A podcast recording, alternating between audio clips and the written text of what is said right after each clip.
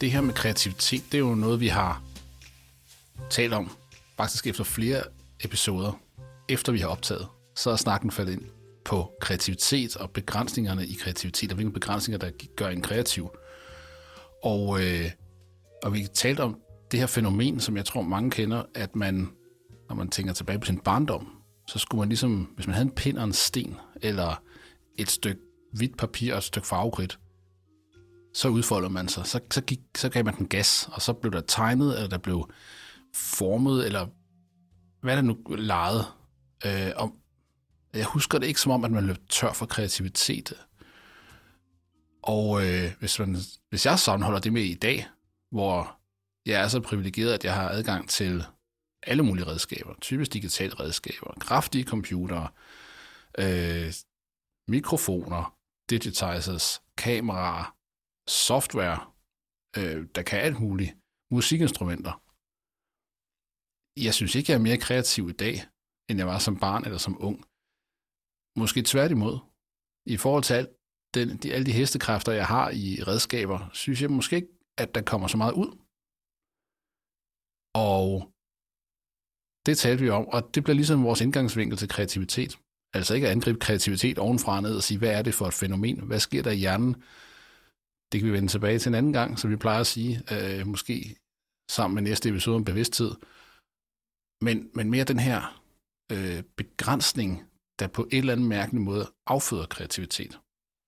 Og i nogle af vores snakke, uh, After Hours, efter vi optager andre episoder, så har jeg jo så nævnt uh, nogle af mine uh, måske lidt esoteriske eksempler fra, fra jazzverdenen, for at illustrere noget af det her om, hvordan, uh, hvordan begrænsninger, øh, måske i form af for eksempel regler, man sætter for sig selv, de, øh, de kan være ansporende for, for kreativiteten. Og et af de eksempler, han nævnte, det er øh, mit øh, Øde Ø øh, CD boxset album, som er Miles Davis' Live at the Plug Nickel, som blev indspillet i december 1965 med hans såkaldt anden store kvintet med pianisten Herbie Hancock, øh, tenorsaxofonisten Wayne Shorter, bassisten Ron Carter, og så trommeslæren Tony Williams, som på det tidspunkt var en 18 år gammel eller sådan noget, 18-19 år gammel, øh, hvis jeg ikke husker helt galt. Um, og øh, det her øh, boks, det har simpelthen øh, musik af en karakter, som gør, at, at hvis jeg bare skulle vælge én ting at med på den her øde, så er det nok til mig. Der er simpelthen så meget, der sker på det album. Og det, øh, det slog mig allerede første gang, jeg hørte noget fra det. Øhm, og så var der nogle, faktisk en del år senere, hvor jeg læste noget af baggrundshistorien. Og øh, det, er, det er optaget i Chicago, på den her klub, der hedder Hed Plug Nigger. Og øh, historien går så, at, det, at da bandet fløj til Chicago, så, øh, så talte øh, rytmegruppen og øh, den unge tenorsaxofonist Wayne Shorter, de talte om, at det var ligesom, at de havde fundet lidt for meget en form med den her gruppe. De var næsten blevet for gode. Og det var ikke noget, de, de havde med. Øh, de havde ikke Miles Davis med de her, de her overvejelser, som, øh, som historien den, øh, den fremgår. Og så foreslog ham den unge trommeslager Tony Williams, at de på den her øh, øh, indspillingsdag her øh, over to aften, der skulle de simpelthen prøve at spille antimusik. Og det gik simpelthen ud på, at øh, når de tænkte på et eller andet oplagt at spille, så skulle de prøve hver især at finde på det mindst oplagt, sådan at de begyndte at reagere på hinanden på en helt anden måde, end de havde gjort tidligere. Og det er en gruppe, der er kendt for allerede tidligt virkelig at have sådan nærmest telepatisk samspil. Men det, der så sker i de her optagelser, det er simpelthen, øh, at der er sådan en, en, øh, en helt anden råhed, men samtidig et dybt inderligt udtryk på en gang. Og det var noget, som ifølge dem selv også fuldstændig overraskende. Og, og, og det må sige, det, det var så, Tony Williams kaldte det antimusik, den her øvelse, det var, øh, og spille under den her begrænsning, at de simpelthen ikke måtte spille det oplagte. Det gjorde så, at det faktisk blev øh, en stilskabende måde at, at spille på inden for jazz øh, og sådan noget, som mange øh, aspirerer til, der blandt mig selv, fordi det har en, en, en blanding af, at de både spillede over de her velkendte standards, som, som Miles Davis han, havde på repertoire på det tidspunkt, men samtidig så tager de dem også vildt langt ud. Øhm, og hele tiden den her forhandling mellem, at øh, de spiller de her numre, men spiller de så meget rundt omkring dem, at man som lytter også virkelig skal, øh, skal holde øh, tungen i munden og, og, og spidse ørerne. Øhm, og det var så et af de øh, eksempler, jeg nævnte på det med at, at påføre sig selv en begrænsning, øh, og så på den måde øh, få, øh, få de kreative øh, safter til at rulle øh, igen.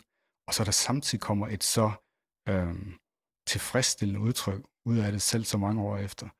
Øh, og det er ikke fordi, jeg vil tage nedsættende om, om, om dine fagkritegninger som barn, men, men det var så bare et, kan man sige... Jeg tror et, ikke, du har set dem. Jeg, jeg, du er gået glip af noget, tror jeg. Nej, men det var så måske man sige nogen på et, et, et, et helt andet sådan håndværksmæssigt og kunstnerisk niveau, øh, da de gjorde det. Det håber jeg, det håber jeg på for alle dem, der, der har, har købt pladerne. Øh, men jeg tror et eller andet sted, ja, det er, øh, det er en, en, en lang parallel at drage, men jeg synes bare, det er interessant at dykke ned i den der mekanisme for, hvordan det kan være, at hvis alt er muligt, så øh, har jeg det i hvert fald så, og jeg, og jeg, jeg kender andre, der har det på samme måde, at, at så går man sgu lidt i stå. Altså, hvis alt er muligt, hvorfor så overhovedet forsøge? Hvis der er en, noget modstand, og hvis, øh, hvis man slet ikke har de midler, der skal til for at stykke noget sammen, så er det måske, at man ligesom erstatter det manglende produkt, eller de, mang- det manglende redskaber med ren kreativitet. Øh, en musikers redskab, det er jo så, altså lidt fladt sagt, umiddelbart vil jeg sige, det er instrumentet, ikke? Miles' redskab var trompeten, men det er det jo ikke. Øh, det er jo ikke helt hans redskab. Og øh, øh, redskabet er også øh, altså mange års øh, motorik, øh, patterns, øh, ting, der er aflejet dybt, dybt i kroppen og hjernestammen på, hvordan man spiller musik. Og, og, og det er jo klart, hvis, øh, hvis man begynder at udfordre det, så må man jo øh, substituere med noget andet. Ikke? Hvis man tager, tager alle de der indøvede patterns væk, lad siger, hvis jeg har sagt, den der, så plejer jeg at lave den der, og så laver jeg den der. Hvis man så siger, det må du ikke. Hvis du laver den der, så skal du lave noget helt andet. Det må for først at være en kæmpe udfordring for en musiker. Specielt hvis man har tænkt sig op til at sælge det for penge, og det skal være til at holde ud og høre på. Men det må også være en, altså, man må føle sig hegnet ind på en eller anden måde i starten, og så må man jo prøve at bryde ud med en anden form for kreativitet, end den man plejer at applicere. Ja, og, og lige for at nævne nogle flere begrænsninger, de var underlagt uh, på den session, så var det faktisk, at Miles, han havde, han havde været temmelig syg det år i 1965, og havde undergået blandt andet noget hofteoperation. Øh, så han var ikke i særlig god øh, teknisk form som trompetist, og det fremgår egentlig også tydeligt af, af, af de optagelser, men som du nævner, så havde han jo sin musikalske forståelse og sin evne til at også spille på bandet. Øh, når han ikke kunne spille så meget trompet, som han måske plejede at kunne, så kunne han i hvert fald få bandet til at spille også. Og, øh, og, og, og, og selvom de jo så ikke havde fortalt ham, at de havde øh, aftalt at prøve at spille antimusik, så det, øh, og historien går også, at det, de faktisk aldrig talte om det. Han, han kunne, det var tydeligt, at han godt kunne høre, at der var sket noget, men han spurgte aldrig til, hvad det var. han han øh, lod sig øh, både rive med af det, men også helt tydeligt intervenere i det. øh, selvom hans øh, på det tidspunkt sådan teknisk svage udgangspunkt. Og det er jo sådan endnu en interessant ting, at, at, at det er bestemt ikke sådan uh, totalt virtuos trompetspil, der er på den øh, uh, indspilling, men, men han har en måde at kunne, øh, kunne intervenere og, og skabe øh, formudtrykket øh, gennem, øh, gennem hans erfaring. Og, det, og der kan man sige, der spiller han jo på hele også øh, jazzen og stilen og stilarterne som, som, som, som en del af det medie, som, som indgår i, øh, i udtrykket. Og, og noget af det, bliver leget med der også på den indspilning, det er, at man kender jo de her inderlige ballader. øh, en af Miles Davis store øh, succeser, det var jo My Funny Valentine. Øh, og, og det, de gør her blandt det er, at, den, at det starter ud som øh, en af versionerne øh, fuldstændig åbent, øh, og så lige pludselig, så er vi, øh, så er vi oppe i firedobbelt tempo, så, hvis jeg ikke husker helt galt. Der er i hvert fald nogle ballader, hvor at der lige pludselig fra at gå for nærmest ingenting, øh, i en anden ballade hedder Stop by Starlight, så lige pludselig flinter det afsted øh, med, med over 300 slag i timen, eller i, i minuttet. Øh, så, så det var en måde netop at, at gøre det til det der, jorden er giftig på, ikke? At, at man må ikke, uh, man skal passe på, man må ikke bare træde der, hvor man plejer at træde. Der skal, der skal ske noget andet. Og det giver sådan den her vilde energi samtidig med. Hvis, øh, hvis vi var lidt oppe i tiden, ikke, så ville man kalde det her for dogmer. Altså man, bandet havde besluttet sig at lave dogme. Der var nogle ting, du må, ting, du ikke må. Og så øh, har det så fremprovokeret en ny form for kreativitet. Eller måske en kreativitet, de har glemt på en lang tur. Eller, øh, der, der var ske noget med, med bands, at hvis du spiller tingene 120.000 gange, hvornår går vi så fra at være kreativ og være kunstnere til at være pladespillere? Nu er det så det med jazz. Du spiller jo ikke helt det samme hver gang, men hvis det er de samme standards, du jager igennem, og, og, øh, øh, og, og det er de samme soli, der ligger på de samme steder, så, så kunne det jo godt være, at man falder ned i nogle mønstre, ikke? Øh, og hvornår, hvornår begynder kreativiteten at se ud af det? Og det var så det, øh, at de jo begynder at have en, øh, en fornemmelse af øh, de unge løver i det her band, at, at, at det simpelthen var ved at blive for forudsigende, de lavede, selvom det var improvisation, og selvom publikum ikke kunne genkende Øh, to forskellige udgaver af det samme nummer, så kunne de selv godt gøre, altså selv genkende det på en eller anden måde, det der skete. Øh, lige nu på DR er der et ret forrygende øh, udsendelsesrække om Martin Bigum, og øh, den måde, hvor han øh, forser sig selv til at opfinde sig selv, er 6. år, tror jeg, det han mener, så, så, er ligesom, så er der ikke meget mere at komme efter, og så må han ligesom ja, gør, væske læret rent, hvis man kan sige det, og, øh, og, og finde nogle nye mønstre at arbejde ud fra. Og det er jo klart, at han, altså, det er jo Bigum, så kunsten, du kan tydeligt se, at det er ham. Det er jo ikke sådan, at han laver om på alt, men, men han har brug for nye motiver, en ny måde at tænke på, en ny måde at processere på, og øh, det, det er super spændende at følge den. Jeg kan varmt anbefale den. Øhm, og så kommer jeg til at tænke på en helt anden form for kunst, som kun inden for nyere tid måske bliver beskrevet som kunst, og det er, det er madkunsten. Og et eksempel herhjemmefra er øh, Restaurant Noma, som da den var på sit højeste, mest populært. Du kunne ikke få et bord, om du så du ved, ville slå ihjel for det. Øh, Candiser fra indland og ikke mindst udland stod jo klar til at flyve privatflyene til København for at spise på Noma. Og øh, på det tidspunkt besluttede René Redzepi sig for at lukke og starte forfra. Fordi nu begyndte det at blive jeg skal ikke om det er rutine, men, men, men der manglede kreativitet. Og, og det største benspænd, du kan lave, det er at lukke hele biksen og starte forfra. Og vi snakker forfra på den måde, at skulle bygges en ny restaurant. Ikke? Og, øh, øh, og, og, og det der, det sjove var, at Noma jo var en dogmatisk restaurant. Der var nogle strenge dogmer for råvarerne, og det, det skulle være kun det nordiske. Øhm, der var sikkert også andre dogmer at spille. Øh, men, men på en eller anden måde blev dommerne afløst af det at starte forfra. Det blev så det nye dogme. Og så kunne man give køb på nogle af de andre dogmer. Så i dag er Noma ikke en streng nordisk restaurant. Man bruger man har andre dogmer omkring øh, lokale råvarer, friske osv. osv. Men, øh, men, men øh, dogmen var ligesom at reboot, ikke? Og det bragte jo også ny innovation ind, og det er ikke den samme restaurant i dag, men det er en, en anden og øh, måske endnu mere overvældende oplevelse.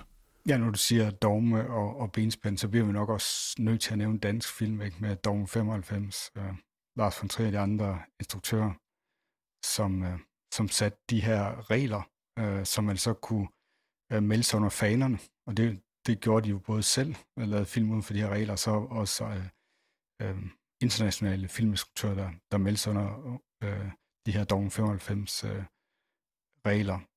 Og det de gjorde, det var jo, at, at de satte gang i en, en vældig øh, bevægelse i dansk film, og en, øh, også en slags øh, reboot. Ikke? Og så er det jo så tydeligt efter en, hvad skal vi sige, en 10-15 år, så havde det måske tidligere, så havde det lidt udspillet sin rolle. Øh, og det tror jeg også, de godt selv vidste. Altså det er sådan noget, det har en... Øh, det blev måske mere til maner end dogmer. Ja, men, men det der med at øh, komme derud for at afprøve nogle andre ting i konvolutten, og så når man har afprøvet dem, ligesom Noma øh, fik gjort med de nordiske øh, råvarer og sådan noget, så kan man så trække sig øh, nogle andre steder hen. Og så har man stadigvæk den der erfaring med øh, øh, det der udblik, at man kan se de muligheder. Men jeg, jeg vil lige nævne øh, nogen, som vi også talte om i vores After Hours øh, for nogle øh, gange siden, og, og det er et tysk fotograf-ægtepar, der hedder Hiller og Bernd Becher, som, øh, som jeg er glad for, at jeg kunne introducere dig til. Øh, og jeg så for første gang udstilling med dem i Berlin i 2005 eller sådan noget. Og de er altså nogen, der har dogmer eller en selvpålagt streng proces, kan man sige, som har holdt sig til den i øh, 50 år. Sådan øh, og det de gør, det er, at de øh, fotograferer industrianlæg. Og øh, det gør de med en helt særlig fotografisk teknik, og det skal gøres over en helt særlig lysforhold også. Øh, og det betyder så, at, at de måske kan, skal vente dagvis eller uger på at få det helt rigtige shot af sådan et, øh, et industrianlæg. Men det, det så gør, det er, at de kan tage deres øh, fotografier af de industrianlæg på tværs af mange årtier, og så kan de sætte dem op i sådan nogle øh, grids, øh, og lige pludselig så bliver øh, højovnen øh, fra ruområdet, fra det amerikanske rustbælte, uh, andre steder i verden, når de bliver sat sammen i sådan en grid, og de er fotograferet på den samme måde alle sammen, uh, så bliver der sådan nogle fantastiske typologier, som de kalder dem. Uh, og det, der kan man sige, de har virkelig fundet en formel, som de så uh, har uh, holdt sig til. Selvom uh, de fotografiske teknikker har udviklet sig uh, gennem de årtier, de har, de har eksekveret deres uh, program her. Uh, de kunne måske have taget digitale teknologier med ind over og sådan noget, men det mener jeg ikke, de har gjort. De har simpelthen holdt sig til deres ting, og så ud af det, at være så begrænset, så er der så opstået en temmelig imponerende kompleksitet i, i, øh, i udtrykket alligevel. Men Det er det, programmatisk kunst kan, det er jo netop at altså være så dogmatisk, at det gør helt ondt, ikke? Og, og, og et eller andet sted, altså det er jo ikke det enkelte billede der, der er værket, det er jo deres livsværk. Og det er jo ikke bare, øh, bare i citationstegn, det er jo ikke bare de her forbløffende smukke fotografier af industrielt grej, men det er også den viden om, at de har afsat 40-50 år til værket, fordi der skal rejses, og der skal fotograferes, og der skal ventes, og der skal fremkaldes, og det er, der ligger så meget øh, øh knofedt i det værk, at, at det i sig selv indgår i værket. Ikke? Og, øhm, men, men det er også ligesom, hvis, hvis du fortsætter, det projekt startede i dag, hvor du kunne gå ud, af, og så kunne du sådan set bare modellere det her i 3D. Og applicere nogle tekster, så du kunne lave noget, altså du, du kunne en til en lave deres værk igen øh, uden at bevæge dig uden for, for dit hus. Fordi vi har redskaber til det. Og det bliver sådan lidt mere, ja, interessant, men den slags er der masser af på Dribble og andre øh, øh, designerplatforme, fordi nu er redskaberne der. Så det er ligesom et værk, der, der kun kunne udspringe af en form for redskabsmangel, på den måde, at man havde, de havde deres kamera, og de, og de havde en flybillet. Ikke? Det, var, det var ligesom det, der skulle til. Øh, og så Øh, det tredje redskab var nok en, altså oceaner af, af tysk grundighed og, og tålmodighed. En, en nådesløs øh, målrettet attitude, som en, øh, jeg næsten ikke kan forestille mig, kan komme fra andre lande end Tyskland. Og så måske Japan kunne man forestille sig, kunne, altså noget kunne udspringe fra, ikke? Ja, så det at, at turde sats på det så længe også, ikke? Altså det, det er vildt. Øh, øh man sige, de har, Ja, spørgsmålet om der ligger en plan, eller man, eller man har tænkt, du ved, om det er blevet en ting. Altså, det er jo, det er jo en form for samlermani, der har drevet det, ikke? Uden at skulle dybt analysere deres ægteskab, men, men det, det er ligesom, når man først har lavet den, de, det første serie, kan man så stoppe igen. Det, der, der ligger meget arbejde for både kunsthistorikere og, øh, og psykologer i det værk, tror jeg. Men jeg synes, der, der er helt klart noget med, med det med medier, som, som, øh, som er helt centralt her, altså, fordi det er, det er jo et sammenstød mellem øh, måske hvad man godt kunne tænke sig, eller hvad man ikke endnu ikke kan se for sig eller finde på, og så hvad, hvad er det de her medier, de stiller til rådighed af, af muligheder. Øh, og der kunne jo godt være, at der var en, øh, en, øh, en forskel på medier, der er mere baseret på atomer, og flytte ting rundt der, og som medier, som er, er de digitale medier, som, øh, som vi har fået til rådighed af. Øh, og så er der jo så de øh, medier, hvor at det, der før kun fandtes i verden af atomer, de så bliver suget ind i digital verden. Så musik er et eksempel på det også, hvor at, at øh, man kan lave så meget med processering efterhånden ved hjælp af digitale øh, teknikker, som, øh, som ville have været utænkelige, hvis man skulle bygge det i, i hardware øh, eller instrumenter øh, før i tiden. Øh, men, men det virker som om, at der i de her digitale medier næsten er lidt for meget overflydighedsorden af muligheder, og man så har ikke det hvide papirs, øh, eller skrækken for det hvide papir, eller det tomme lærred, men, men den tomme hvide skærm. Ja, ja. Jeg forstår, du det hen, og jeg vil gerne udfordre det, fordi jeg tror, det er farligt at sætte den grænse mellem atomer og bytes. Altså, jeg tror, at øhm, jeg tror helt klart, at, at det digitale har affødt øh, altså et overflødighedsordende redskaber. Det er der ikke nogen tvivl om, fordi øh, det, det er blevet meget tilgængeligt. Altså man har snakket om nu snart i 20 år, at en hvilken som helst teenager har adgang til de samme redskaber, som verdens dygtigste inden for et eller andet felt har. Hvis du, øh, hvis du kender nogen, der kender nogen, eller bare hopper ind rigtig sted på nettet, så har du en kopi af øh, Logic, eller verdens bedste programmer til musik. Øh, det, altså barrieren er meget lav, ikke?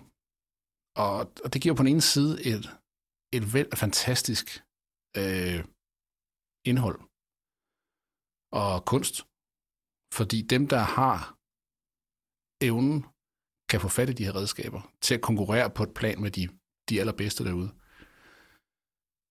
Øhm, men det betyder ikke, at bare fordi du har redskaber, at du så kan noget.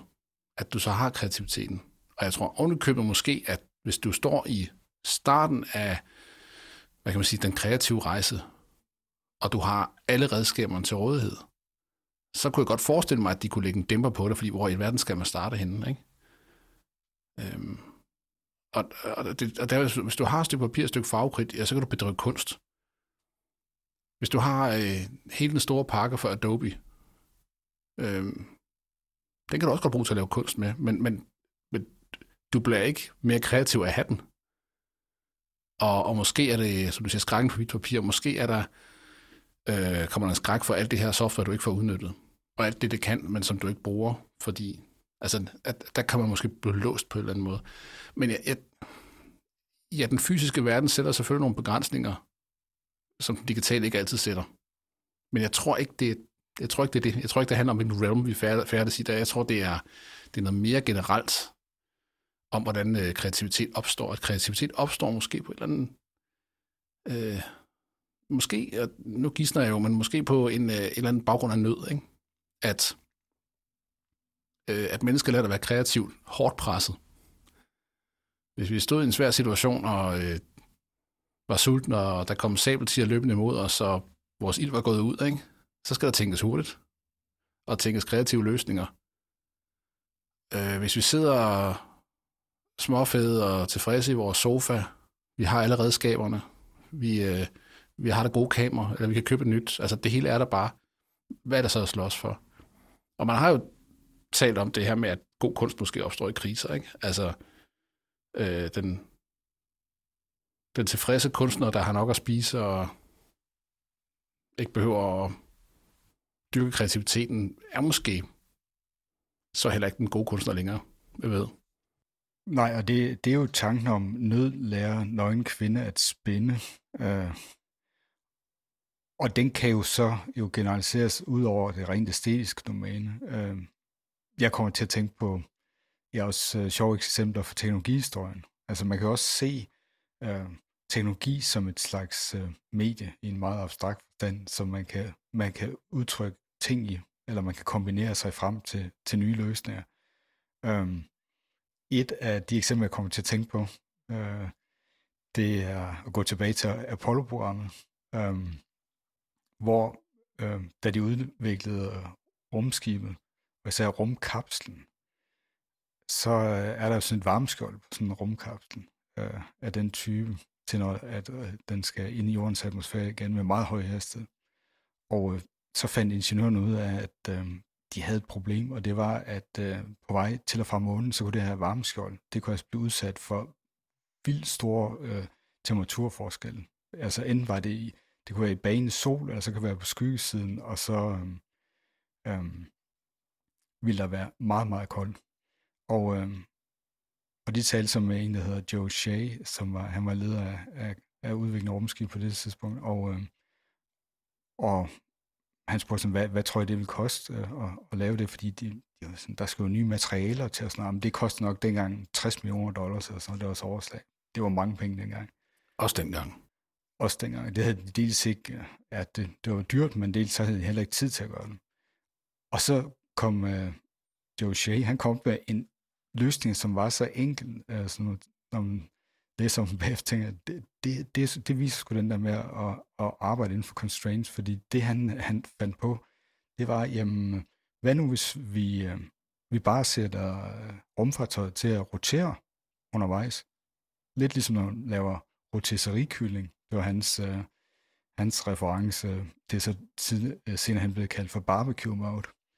Um, og det, det kunne de jo gøre, fordi man havde forvejen uh, styrraketter, så man kunne, uh, kunne styre orienteringen af rumfartøj. Så det, det var det, de gjorde på vej til at fra månen. Det var simpelthen, at, at kapslen den roterede, ligesom en kylling over en, en grill.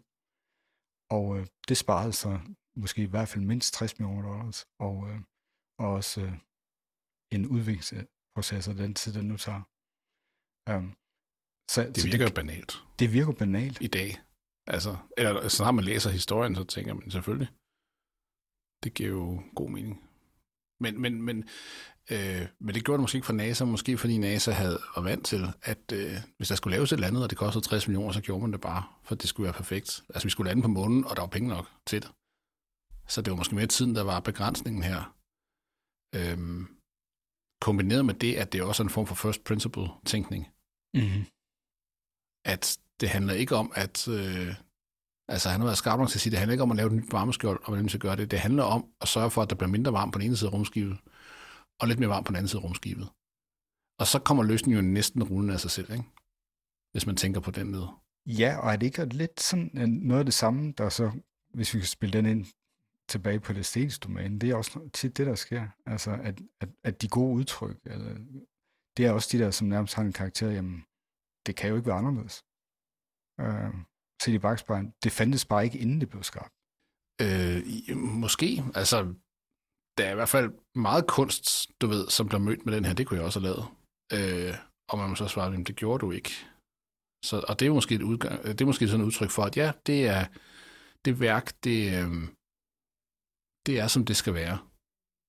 Men jeg ved ikke, om parallellen er direkte. Jeg ved ikke, om, om det, vi kalder kreativitet i ingeniørverdenen, og også i designverdenen, om vi kan lave en direkte kobling til kreativitet i den kunstneriske verden.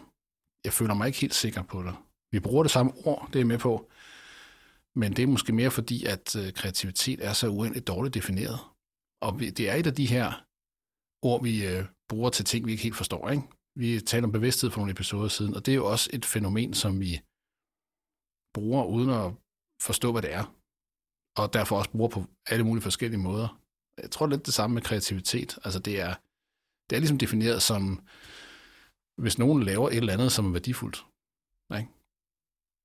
Det, det er, i hvert fald hvis du besøger Wikipedia, sådan en helt overordnet definition af det. Så det er bredt. Ja, værdifuld skråstrej anderledes, øh, eller skiller sig ud, eller noget i den stil. Ikke? Ja, jo, måske. Ja, men ja, måske på behøver, ja, det ved jeg ikke, om det behøver at skille sig ud. Altså, altså en kopi af noget andet er jo ikke kreativitet, det er det ikke. Men det kan godt være kunst, det er sådan noget helt andet. Men måske er det også derfor, det er mere interessant at kigge på, hvad det er, der fordrer kreativitet. Ikke? Så kan det være, at man hen ad vejen kan skyde sig ind på, hvad det her kreativitet så egentlig er. Det vi er frem til indtil videre, det er at sige, at kreativitet er fordret af en form for begrænsning. Hvis alle muligheder er åbne, det er i hvert fald min påstand, så bliver man en tød mindre kreativ. Altså, det minder mig om, om det begreb, man har inden for øh, sådan forbrugerpsykologi, der hedder paradox of choice. Altså, at man kan blive, øh, man kan nærmest blive lammet af valgmuligheder. Um, og det, det er jo sådan noget, man kan se i, i uh, amerikanske supermarkeder og sådan noget. Altså, nogle gange, der, der er jo simpelthen et udvalg. Du kan bare sætte dig ned for Netflix. Ja. Det er helt det samme, ikke?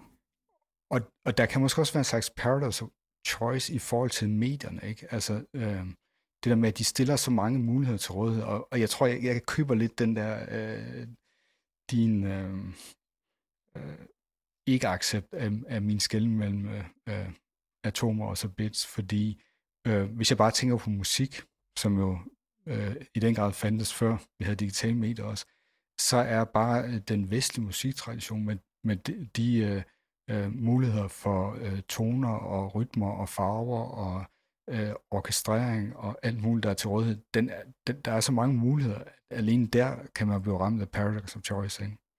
Øh, hvis man bare sætter sig ned med et... Øh, selv, øh, hvis man tænker øh, øh, kompositionsmusik, sætter sig ned med et stykke øh, øh, blankt nodepapir. Ikke? Hvad skal der stå på det der? Ikke? Hvad er det for instrumenter, mm. du gerne vil have til at spille? Hvis du bare siger, begrænset, du har et, hvis du har, så, du har et symfoniorkester, ikke? Jamen, der er mange forskellige instrumenter i sådan et orkester, ikke? De kan spille uh, mange forskellige ting, ikke? Altså, så allerede der sætter det... Nå, jo, allerede, allerede der har du valgt at lave en symfoni, mm-hmm. ikke? men det kunne også være, at du skulle skrive et dansk hit på 3 minutter og 30. Ja. Altså, så hvis du bare sidder der og tænker, jeg kunne godt tænke mig at lave musik, og jeg tror sgu, der er mange, der har siddet der og tænkt, jeg kunne egentlig godt tænke mig at lave noget musik, men hvad? Ikke? Og det er, øh, der mangler begrænsning. Øh, noget af det musik, vi jo stadigvæk ser mest op til, øh, sådan en fyr som Mozart eller en gut som Bach, det, øh, de sprøjtede jo store værker ud.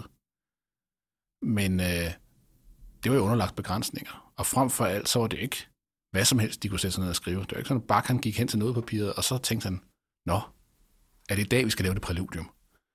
Det vidste han godt, det var. Han skulle faktisk producere to om ugen. Og øh, øh, så, så der var både en begrænsning på tid, sikkert på fokus på grund af alle hans mange børn, og så det, at det skulle fandme gennem være færdigt, for det var lønarbejde. Og det skulle vare så så lang tid. Og, og han skulle selv kunne, kunne, skulle kunne spille det, ikke? Øhm, og, og det har måske været øh, hemmeligheden af en af, udover de her mennesker, vi taler om nu, øh, fordi alle de andre har jo glemt det, men det var så, så genierne, ikke? Men, men, men der har også været en, en enorm begrænsning, øh, som de var underlagt. Og, øh, og, og det har måske gjort, at nogle af de, det, vi kalder den største kunst i dag, ud fra sådan det, i hvert fald det romantiske kunstbegreb, det er købt og betalt. Ikke? Det, er, det er produkter lavet til en bestemt, i det her tilfælde et bestemt arrangement, og man har fået skillinger for det. Og øh, altså udover den finder, at Gud lyttede med, så derfor skulle man tage sig sammen, så tror jeg ikke, at man ligesom forventede voldsomt stor kunst til hver eneste gudstjeneste. Men øh, noget, der lød godt. Jeg tror, øh, vi skal fremhæve den der faktor, som øh, var en del af, af Bachs øh, høje produktivitet, men det med tiden også, ikke? fordi det er jo en af de rigtig gode constraints i forhold til, til kreativitet. Øh, det er jo ofte det, der virkelig kan sætte øh, gang i nogle ting. Øh, mm. og få, få, få øh, safterne til at flyde, øh, at, der, at der er en deadline. Og det er måske også noget af det, der kan være svært, hvis man bare sætter sig ned øh, foran skærmen eller med noget papir og tænker, jeg skal skrive et, et værk. Øh, fordi der, det er ikke sikkert, at der er nogen tidslig begrænsning heller på, hvornår det skal være klar. Øh, mm. Men jeg vil lige nævne et, et trick fra musikkens verden også, som man måske kan bruge inden for andre øh, i andre kunstformer også, øh, eller andre praksiser, og det er stiløvelsen. Og det er jo sådan noget, man kan blive sat til øh, som øh, komponiststuderende. Det er jo blandt andet for eksempel at skrive et præludium i bakstil. Og så for, der er jo allerede sat en masse constraints der. Um, mm-hmm. Men det, det kan være en måde jo for, for at hul på noget. Og inden for jazzverden, der bruger vi også det med, at man tager øh, harmonipro- progressioner, altså akkorderne fra, nogle, fra de gamle standards. Nogle af dem vil rigtig godt kunne lide at spille over. Og så tager man og skriver en ny melodi henover. Og allerede der har man jo også valgt øh, en hel del om, hvad der skal, hvad rammerne er. Og så, så ligger det kreativt i den grad jo så i, øh, måske for nogen at sige, hvor, hvor meget kan jeg skjule, at det faktisk er skrevet øh, over mm. den her standard. Ikke? Og, og det kan man også sige, hvis øh, nogen de vil lege med stilus med at, at skrive en, en bak øh, kantate eller sådan noget, jamen, så kan det også være at sige, hvor langt kan jeg, hvordan kan jeg strække den her idé om, det skal være en, en, den her stiløvelse, og, og så samtidig, øh, at jeg består øh, opgaven her.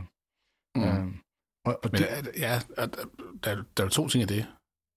Det ene, det er, at man får fokus klemt ned på et eller andet, som man kan være kreativ indenfor. Øh, det andet er jo også rent teknik, ikke? Altså at, igen, alle store kunstnere, nej, det er en tilsnigelse. De store kunstnere, som jeg anser for at være store kunstnere, er generelt også ret dygtige teknikere. Der er visse undtagelser. Øh, og, og, og det at oparbejde et, et, et, et række redskaber, en værktøjskasse, øh, kan, hvis man kombinerer med kreativitet, føre noget fantastisk med sig. Hvis man står med rendyrket kreativitet, der har vi igen mig som tre år et stykke farvekridt. Ikke? Kreativiteten var der sgu nok af, men det der med teknikken og motorikken og haltet, ikke? Øh, så, så det er jo øh, kombination af en teknik og redskaber til at udføre det her, og så den der kreativitet, som kan slås ihjel af for mange muligheder. Ja, øh, der er en, ja, der er en eller anden håndværksmæssig øh, dimension. Der er noget med at, at mestre noget i forhold til mediet også, som, som gerne skal til for at, øh, for at øh, det er sådan øh, interessante udtryk inden for genren. Og så er der selvfølgelig nogle kunstnere, som arbejder med at udfordre, hvad overhovedet begrebet om genre eller kunst er. Det er sådan en, en slags meta-ting nærmest. Så, og der kan man jo så sige, at de arbejder måske i en metamedium. Men, øh, men ja, det, det, det er da også der, jeg sådan ender øh, med, med mine præferencer rent æstetisk. Det er også der, hvor at der, der er et eller andet håndværksmæssigt under det fundament, under den kunstneriske udfoldelse. Øh, og det er selvfølgelig, det kan man sige, det er, det er nogle præferencer og biases, som måske du og jeg, vi bærer rundt på, øh, som, og som, man kan sige, som vi ikke nødvendigvis skal pålægge andre. Overhovedet ikke. Det, øh, nej, jeg skal ikke belære andre om, hvad, hvad, hvad god kunst er. Øh, men jeg tror, at det giver mening, at vi hele tiden ikke kun kigger på kunst, men vi også kigger på ja, håndværk, design. Fordi kreativiteten, altså kunsten har ikke patent på kreativitet. Det vil jeg gerne påstå det er tit de to ting, der slået sammen, ikke? Men, øh, men kreativitet er i alle fag, og i hele vores liv. Og, øh, og dermed kan det også forsvinde ud af alle fag og hele vores liv, hvis vi ikke øh, på en eller anden måde nærer den, eller sørger for, at den har gode kår.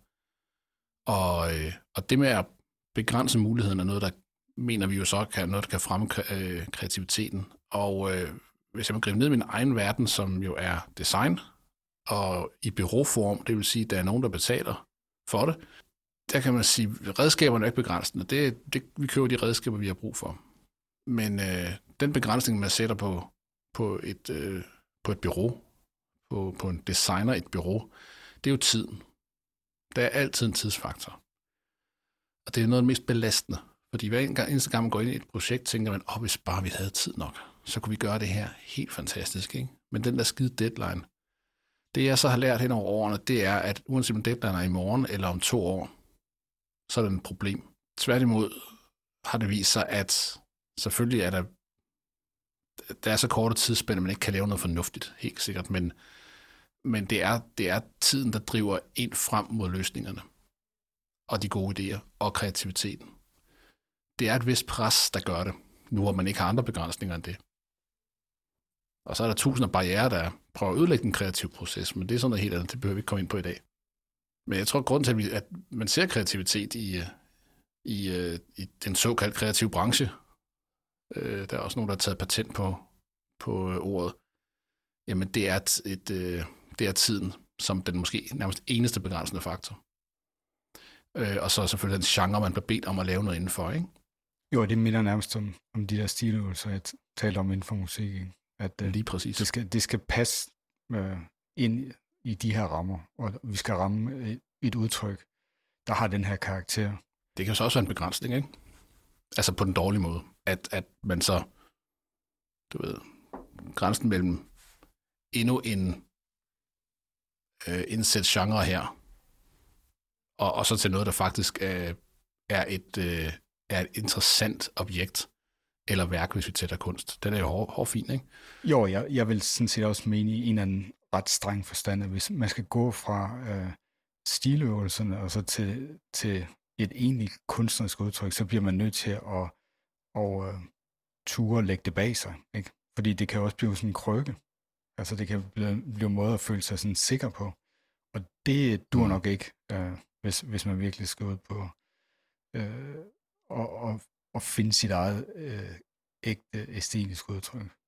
Det, så det får man ikke så let, men stiløvelsen kan være en måde at, øh, at afsøge nogle muligheder, at afsøge konvolutten, få en måde og øh, en, en intim omgang med mediet også, vil jeg sige. Mm. Og det skal der simpelthen til. Der, det er nok også der, hvor der skal nogle, der skal nogle timer i sædet, eller hvad man skal kalde det, øh, timer med, med, med Wacom-pennen, eller med, med klarinetten, eller bag trommerne, eller for at man kender, hvad er det for et medie, man har at gøre med, mere specifikt her, ikke? Um, og der er jo også, øh, det er jo sjovt for os to, øh, vi har sat gang i vores øh, undersøgelser og eksperimenter med det her podcast-medie øh, i den forgangne sommer. Og der er jo også både muligheder og begrænsninger. Ja, mulighederne er legio. Ikke? Mulighederne er legio, men, men det er jo... Øh, altså for os er det tiden. Det er tiden at sætte begrænsninger. Ja. Det er tiden at sætte begrænsninger. Og det vi har prøvet med den her episode for at begrænse vores kreativitet, det er jo så også at sige, øh, kan vi holde den under 45 minutter? Og øh, det tror jeg faktisk, vi kan. Jeg tror lige, det går.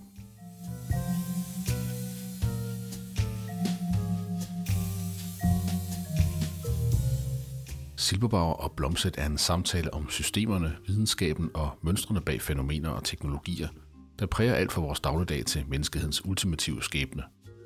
Har du kommentar eller spørgsmål til episoden, du lige har hørt, så fang os på Twitter på snabelag silberblom her poster vi også links til kilder og andet indhold, som er relevant i forbindelse med vores episoder.